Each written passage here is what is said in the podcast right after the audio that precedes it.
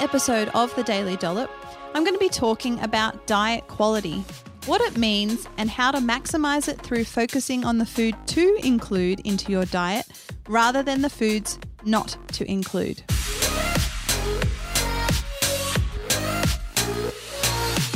Welcome back to the Daily Dollop Show, everyone. My name is Kate Freeman, and I'm a registered nutritionist and the founder of the Healthy Eating Hub and the Healthy Eating Clinic.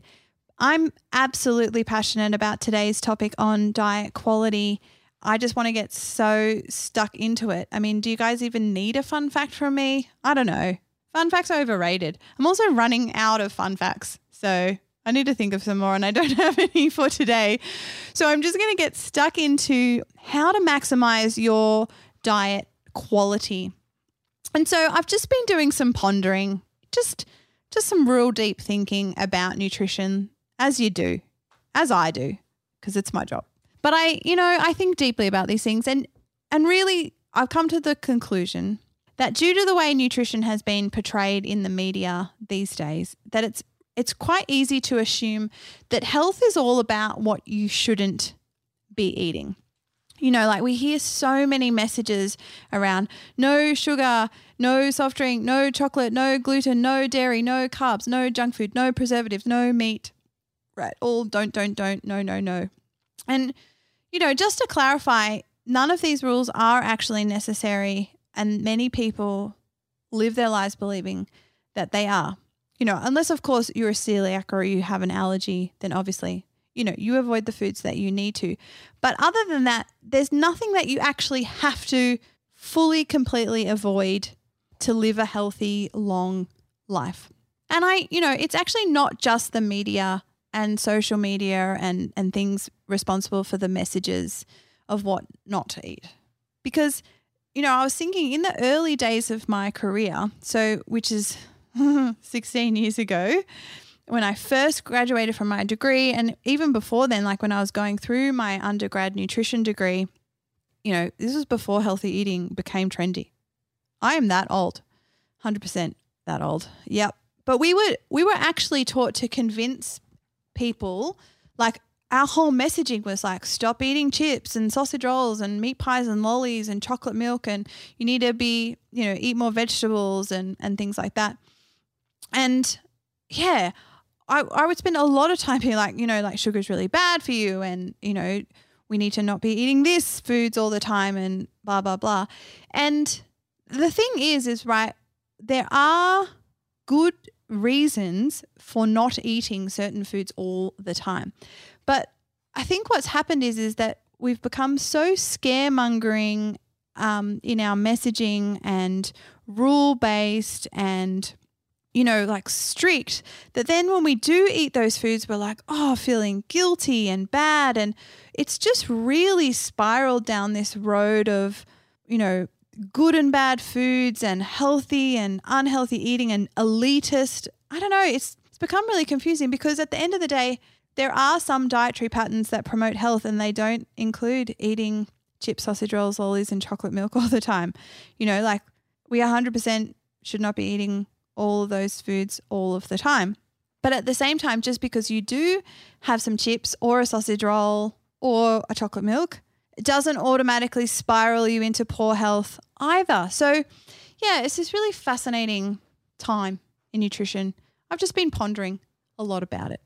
You know, and I just think we've been we've become really good at making food rules about what not to eat, but we're actually not very good at sticking to them and I think, well, what's the point of a food rule if you're not actually going to do it, right? Or what's the point of a particular dietary pattern if you can't actually stick to it? And so I've come to the conclusion after all these years that rule based nutrition and the whole eliminate bad food and, you know, demonizing carbs and demonizing sugar and taking that scaremongering approach is just, I just, I don't buy it. It's not the best way to, to convince people. Just the other day on social media, there was some woo around white rice and the starch in white rice, you know, turning into glucose and how shock horror and, you know, SunRice should label their products more appropriately. And and I was like outraged because this person was apparently a qualified nutritionist, pretty much demonizing basic physiology. You know, the fact that starch is turned into glucose by your digestive system and absorbed is literally fundamental physiology and anatomy. That's how you digest carbohydrates. Um, and but she was turning it into a bad thing, and there's the implications of her post were making people fearful of eating white rice, and it's just completely unnecessary. And so, you know, from this whole eliminate bad foods approach, there's kind of like two key problems that I can see. Firstly, the definition of what is considered bad varies considerably among experts. You know, some people are like, carbs are bad. And then other people are like, carbs are amazing. And then other people are like, meat are bad. And then other people are like, meat is amazing. And you're just like, well, what is it, people? Gosh. And so, you know, there's contradictory opinions. You know, often that's driven by commercial agendas. And we pretty much now have mass confusion. Like most people feel, you know, pretty lost on, you know, what a bad food is sometimes. And yeah, we're, we're fighting over a lot of different things in nutrition and it's, yeah, it's causing a lot of problems for people. The second problem is, is that when you focus on what not to eat, it's kind of like all you're doing is filling your brain with thinking about the forbidden foods, which just makes you want to eat them more you know, it's like that whole you're in an empty field and there's one tree. And so you're driving, you know, right? And you hit the tree because you're focused on the tree. So you end up hitting the tree when the rest of the field is empty.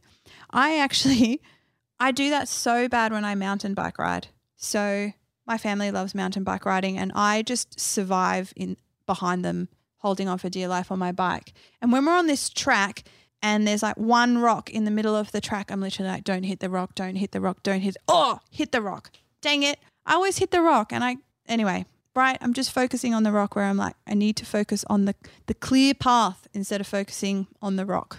This is philosophical today. Can you feel it? I'm, I'm really oozing the, the wisdom.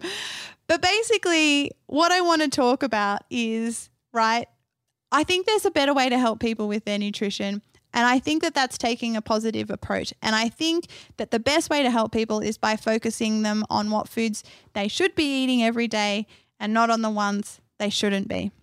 Because I think that good nutrition is actually about obviously having the right amount of energy. So, not too little energy, but also not too much.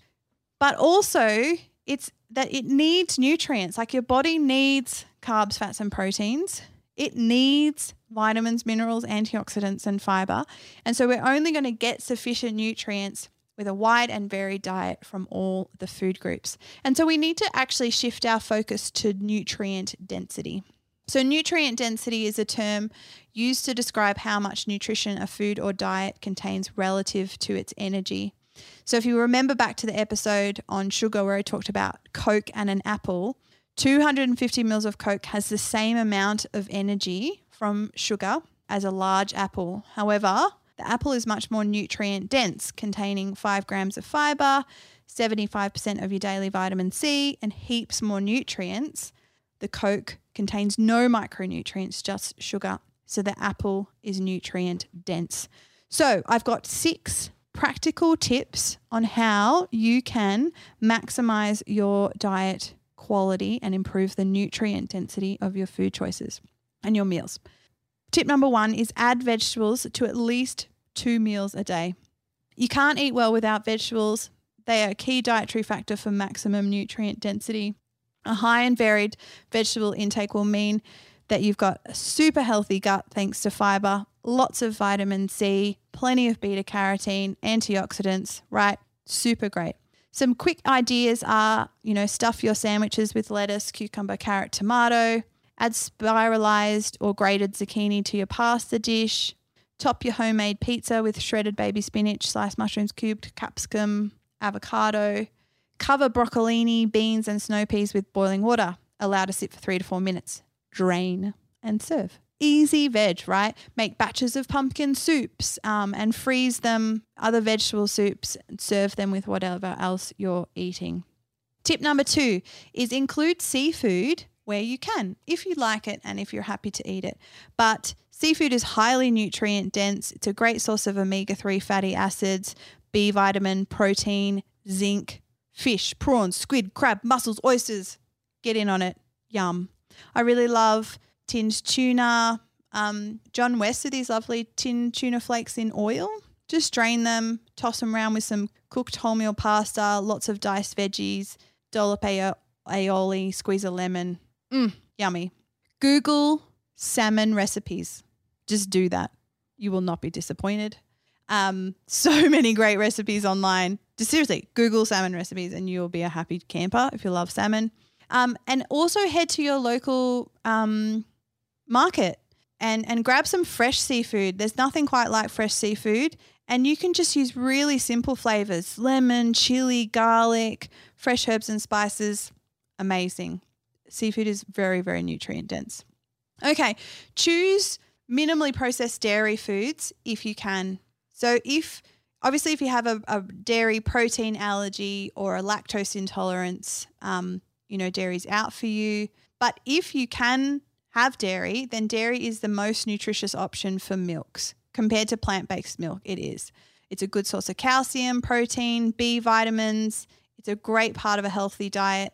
You're obviously not building your whole diet out of dairy. You know, one or two serves a day is fine. Things like Greek yogurt with bircher muesli or in smoothies, you know, you might have some milk in your daily coffee or breakfast cereal. I love the ricotta and cottage cheeses. They're great um, for boosting the protein of your snacks or your breakfast. Ricotta on wholemeal raisin toast with honey.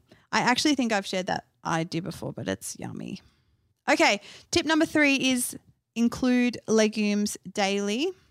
So, legumes like beans, lentils, chickpeas. Um, actually, that's this. I'm up to tip number four. I'm getting confused with my tips, but include legumes. It's just the next tip. So um, these are fabulous. They're rich in fiber, vitamins, and minerals. They're quite filling foods um, and difficult to overeat, which makes them really great from a weight management perspective and helping feel full and satisfied after a meal. Like nobody ever said, I binged on four bean mix. Like you just don't binge on these things. So add them to your meals. They're a great way to get some um, great gut loving fiber in there, but also some good quality source of carbohydrate. Amazing. Roasted chickpeas, so good. You can buy them roasted or roast them yourselves. Um, just Google, there's heaps of recipes out there. Lentils are a fab way to bulk out your favorite veggie soups. I really like the cannellini beans, which are the white beans. They're great in soups as well. Baked beans, even the ones in the tomato sauce, are a really great high fiber protein option for breakfast or snacks. Get them in ya. They are highly nutrient dense, great to add to your diet. Next tip nuts. Add nuts regularly. In fact, research shows that just a handful of nuts every day can decrease your risk of cardiovascular disease. That's how great they are. They're rich in healthy fats, fiber, lots of micronutrients. So, um, yeah, get them in. Pair with fruit and yogurt for snacks or breakfast. I love adding nuts to stir fries and curries. Amazing. And the last tip I have is snack on fruit first. So, fruit is a fabulous low energy snack that's full of nutrition. Like I said, comparing the apple with the Coca Cola. Yes, fruit contains sugar, but it contains it in a super healthy package rich in fiber, vitamins, right, antioxidants. It's highly nutrient dense and is a fantastic way of just getting some energy into your day without actually over consuming. Couple of my favorite ways to eat fruit is um, a banana and peanut butter. So you can cut the banana lengthways and then spread the peanut butter over or just chop it up and drizzle. Apple slices with cheese. Tasty cheese is great, but blue cheese is just to the next level. Um, yum. Strawberries drizzled with chocolate, blueberries with vanilla yogurt, raspberries with cashews. Yum. Well, that's it for today's show. See how many of these foods you can add into your day and just relish in all the nutrients that you're adding into your diet and go, gosh, I had a nutrient dense diet today. Have an awesome one. After years of being bombarded with diet culture, I so understand that the world of healthy eating is super, super hard. My healthy eating program helps people who are struggling with their eating habits to lose weight, feel good about themselves, and eat well for the rest of their life. I do this by teaching one nutrition principle at a time and showing you how to establish this knowledge as a habit in your everyday life. This is unlike any other program on the market today that simply gives you a meal plan, a list of good and bad foods, or expects you to change everything all at once. Life's too short to live with food stress. To become a habit builder and not a crash dieter, join my program today at healthyeatinghub.com.au. Thank you so much for checking out the Daily Dollop. Don't forget to rate, review, and subscribe so that we can spread the podcast far and wide and so you don't miss an episode.